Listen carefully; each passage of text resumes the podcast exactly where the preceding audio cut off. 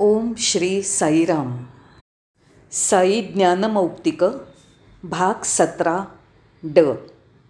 भगवान बाबांच्या चरणकमलांना वंदन. प्रशिक्षक कणखर असला पाहिजे. पुढची कथा एका दुसऱ्या दिवसाशी संबंधित आहे. त्या दिवशी स्वामी सकाळी महाविद्यालयात आले. मुलं कवायतीचं संचलन करत असलेली त्यांनी पाहिलं. त्यांनी सगळ्या मुलांना संचलन करताना पाहिलं.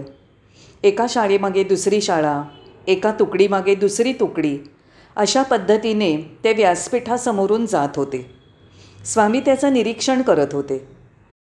आम्हाला वाटलं स्वामींना खूप आनंद झाला असेल पण त्या संध्याकाळी त्यांनी प्रत्येकाला सांगितलं योग्य संचलनासाठी शिक्षण आणि शिस्तीची फार गरज असते. अशा संचलनाची तयारी करून घेताना प्रशिक्षकाने विद्यार्थ्यांच्या बाबतीत खूप कडक असलं पाहिजे. ते दयाळू किंवा मृदू असू शकत नाहीत. ते खूप कडक शिस्तीत असायला हवेत. स्वामींनी त्यांच्या कमलापुरममधील शालेय दिवसांमध्ये घडलेल्या एका प्रसंगाविषयी आम्हाला सांगितलं. कडप्पा जिल्ह्यात जिथे कमलापूर नावाचं ठिकाण आहे तिथे स्वामींनी काही दिवस शालेय शिक्षण घेतलं. स्वामी म्हणाले माझ्या शालेय शिक्षणाच्या दिवसात एक कवायत शिक्षक होते. ते फार कडक शिस्तीचे होते. जेव्हा काहीही चूक होई तेव्हा ते मुलांना छडीने मारत असत. ते चापकाने फटके मारत फारच कडक. पालक त्याबद्दल तक्रार करायला आले की तुम्ही माझ्या मुलाला का मारता? तर ताबडतोब कवायत शिक्षक उत्तर द्यायचे की तुम्ही तुमच्या मुलाला शिक्षण घ्यायला आमच्याकडे पाठवलं आहे तुम्हाला हे शिक्षण नको असेल तर त्याला घरी घेऊन जा. सध्याचे आधुनिक शिक्षक फार मवाळ असतात. त्यामुळे त्यांच्याकडून मुलांना काही शिकता येत नाही. स्वामींनी संचलन कसं करायचं हे सुद्धा सांगितलं. तुम्ही कवायत करत असताना तुमचे पाय तुम्ही वाकवायला नकोत. तुमचे हात दोन्ही बाजूला मोकळेपणाने हल्ले पाहिजेत. जेव्हा तुमचा एक पाय पुढे पडतो तेव्हा हात पूर्णपणे मागे गेला पाहिजे.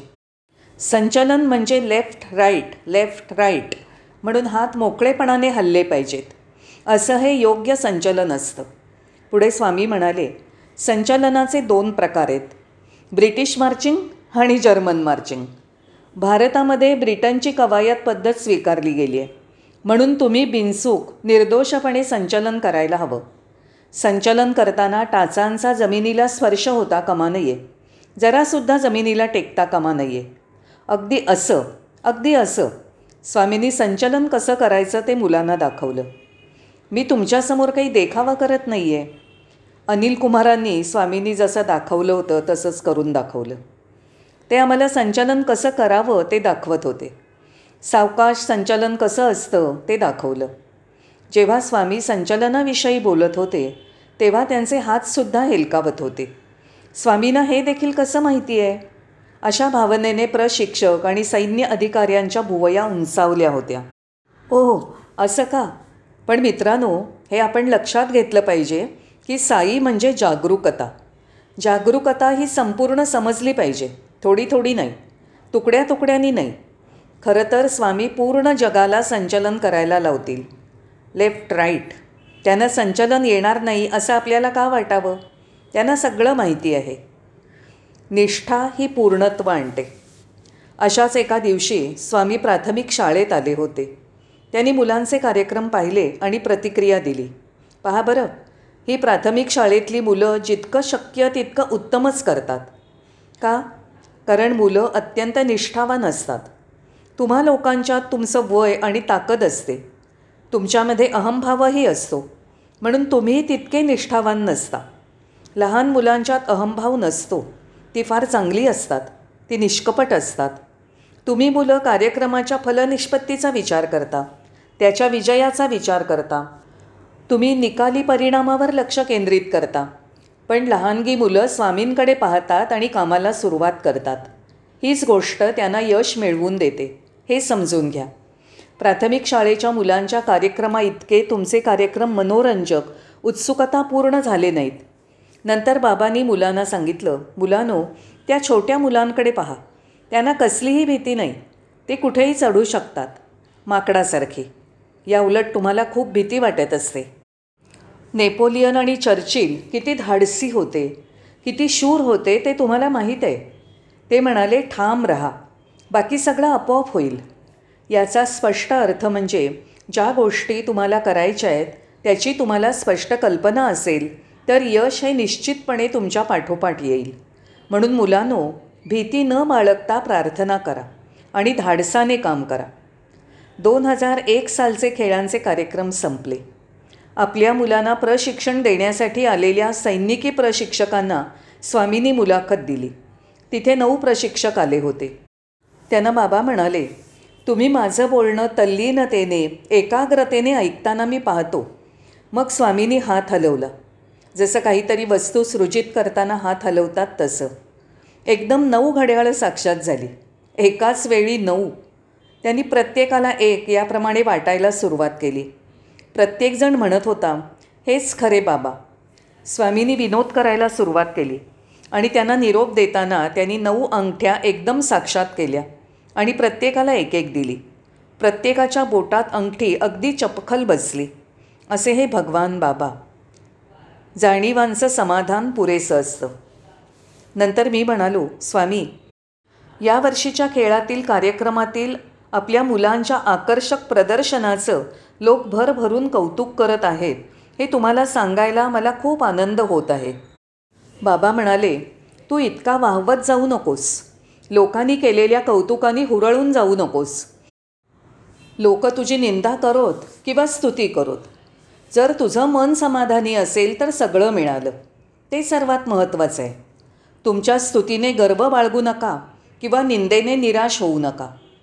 मी म्हटलं मी या गोष्टींना योग्य नाही. माझा कुठलाही दोष नसताना लोक माझी निंदा करतात तेव्हा मला फार वाईट वाटतं. साहजिकच लोक माझी स्तुती करतात तेव्हा मी उत्साहित होतो. शेवटी मी सुद्धा माणूसच आहे हे तुम्ही जाणताच. जर कुणी मला म्हणालं अनिल कुमार तू तुझं काम छान करतोयस तेव्हा मला छान वाटतं. मला आणखी काम करण्याचा उत्साह येतो. या उलट जर कोणी म्हणालं काय हे कसलं काम? हे इतक्या उच्च दर्जाचं नाही. मग मी निरुत्साही होतो स्वामी. बाबा म्हणाले या जगात चांगलं आणि वाईट असं नसतंच. जे तुमच्यासाठी चांगलं असतं ते दुसऱ्यासाठी वाईटही असू शकेल. जे दुसऱ्यासाठी चांगलं असतं ते तुमच्यासाठी वाईट असू शकेल. तेव्हा तुम्ही दुसऱ्या माणसाच्या मताचा विचार का करता? त्याचा विचार करू नका. तुम्ही प्रत्येकासाठी प्रार्थना केलीत तर तुमची इच्छाही पूर्ण होईल. मग स्वामींनी एक उदाहरण दिलं. एका घरी लग्न सोहळा संपन्न होणार होता. साधारण त्याच वेळेला एक शेतकरी चांगलं पीक यावं म्हणून बी पेरण्यासाठी पावसाची वाट पाहत होता. तो पहिला माणूस जो लग्न सोहळ्याची तयारी करत होता तो देवाची प्रार्थना करत होता. देवा उद्या पाऊस पडायला नको कारण माझ्या घरी लग्न समारंभ आहे. आणि अगदी त्याच वेळी त्याच रस्त्यावर शेतकरी प्रार्थना करत होता देवा जोराचा पाऊस पडू दे रे म्हणजे मला पेरणी करता येईल. मग माझं शेत पिकासाठी तयार होईल. पीक चांगलं येईल आणि भरपूर अन्नधान्य उगवेल.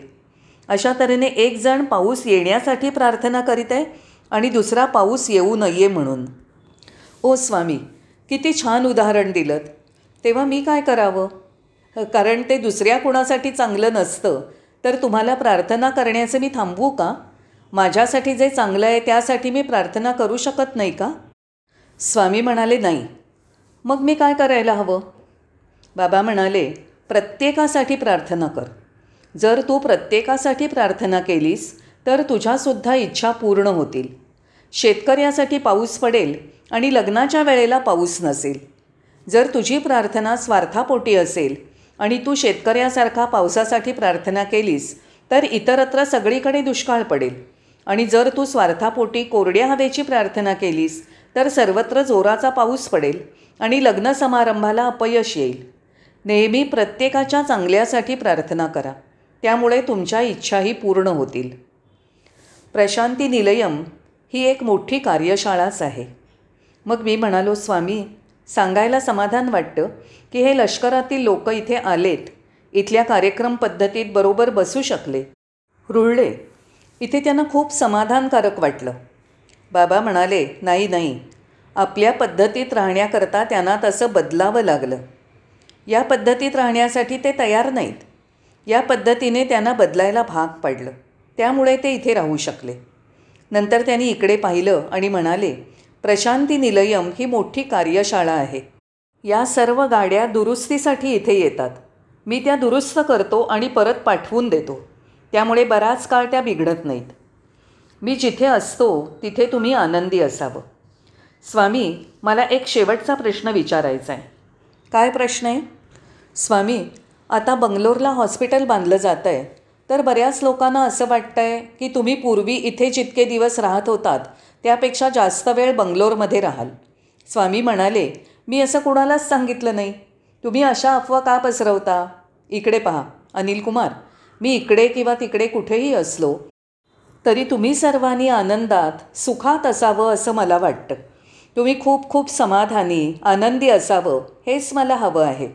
तुम्ही सर्वांनी शांततेने राहावं तेच माझ्यासाठी फार महत्त्वाचं आहे. मी देहानं तिथे असेन पण मनाने सर्व ठिकाणी असेन. याबरोबरच सन दोन हजार एकमधील या महिन्याच्या घटनांची समाप्ती होत आहे. लोका समस्ता सुखिनो भवंतु लोका समस्ता सुखिनो भवन्तु। लोका समस्ता सुखिनो भवन्तु। ओ